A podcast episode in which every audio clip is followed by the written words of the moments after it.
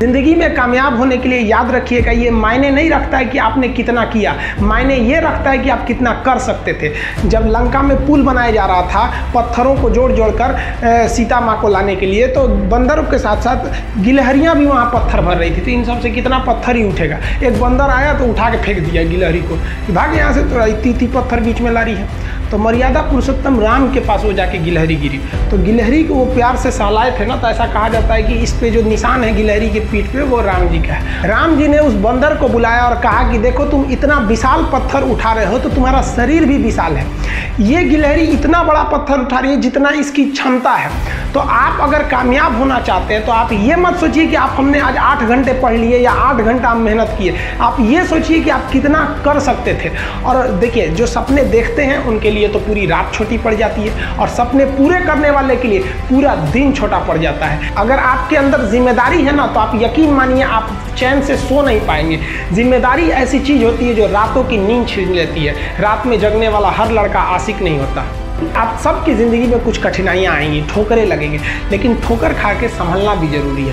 ठोकरें खाकर भी ना संभला तो ये मुसाफिर का नसीब, राह के पत्थर तो अपना फ़र्ज अदा कर चुके हैं। और कभी भी मुश्किलों से घबराइएगा नहीं। कोको कोला जब कंपनी जब स्थापना हुई थी तो एक साल में केवल इसके पच्चीस बोतल बिके थे, कंपनी का दिमाग हिल गया था। लेकिन आज के समय में दुनिया में हर जगह कोको कोला बिकता है, और इसने तो फिजिक्स को उल्टा कर दिया। लोग कहते हैं ठंडा मतलब, तो कोको कोला भाई साहब ठंडा मतलब वो होता है जिसका टेम्परेचर कम हो, लेकिन इतना भी कहा कि इसके आगे लोग भूल गए कि ठंडा मतलब कोको कोला नहीं होता, ठंडा मतलब वह चीज़ जिसका टेम्परेचर कम है। इसलिए परेशानियों से कभी मत घबराइएगा। आगे बढ़ने के लिए तकलीफ का होना ज़रूरी है, क्योंकि छांव आते ही इंसान के कदम रुक जाते हैं और धूप में कभी कदम नहीं रुकते हैं। ज़रूरी नहीं कि हर चीज़ आपको किताबें और यूनिवर्सिटी में ही पढ़ाया जाएगा। बहुत से चीज़ें हैं जो आपकी खाली पेट और खाली जेब सिखाएगी, जो आपको कोई टीचर नहीं सिखाएगा। कहते हैं जरा सी छेद क्या हो गई मेरे जेब में, सिक्कों से ज़्यादा तो मेरे रिश्तेदार गिर गए। लाइफ में सबका स्ट्रगल होता है, हम लोग के भी लाइफ में बहुत बहुत तकलीफें आई थी। ज़िंदगी में इतने तकलीफ देखे कि अब अगर तकलीफ नहीं होता है तो तकलीफ होता है। ज़िंदगी ने उस मुकाम पर लाकर छोड़ा है जहाँ पसंद तो बहुत कुछ है लेकिन चाहिए कुछ भी नहीं। लोग कहते हैं कि खाली हाथ आए थे खाली हाथ जाओगे, गलत बोलते हैं। लोग भले खाली हाथ आते हैं लेकिन जब जाते हैं तो अपने साथ कुछ संस्कार, कुछ यादें छोड़ जाते हैं। ए पी जे अब्दुल कलाम खाली हाथ तो आए थे, क्या खाली हाथ गए? हमारे जितने देश के लोग हैं उन देशवासियों के लिए एक प्रेरणा के स्रोत बन गए। लेकिन अगर आप खाली हाथ आते हैं और खाली हाथ चले जाते हैं तो आपका पुरुष योनि में जन्म लेने का कोई अर्थ ही नहीं बना। अपनी मंजिल को भुला कर जिया तो क्या जिया, है दम तुझमें तो उसे पा कर दिखा। लिख दे खून से अपनी कामयाबी की कहानी और बोल उस किस्मत को कि है दम तो मिटा के दिखा।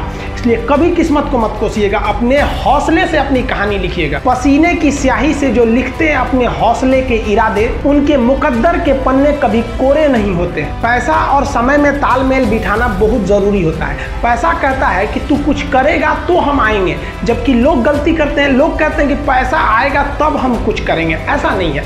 पैसा कहता है कि तू मुझे आज बचा ले, मैं कल तुझे बचा लूँगा।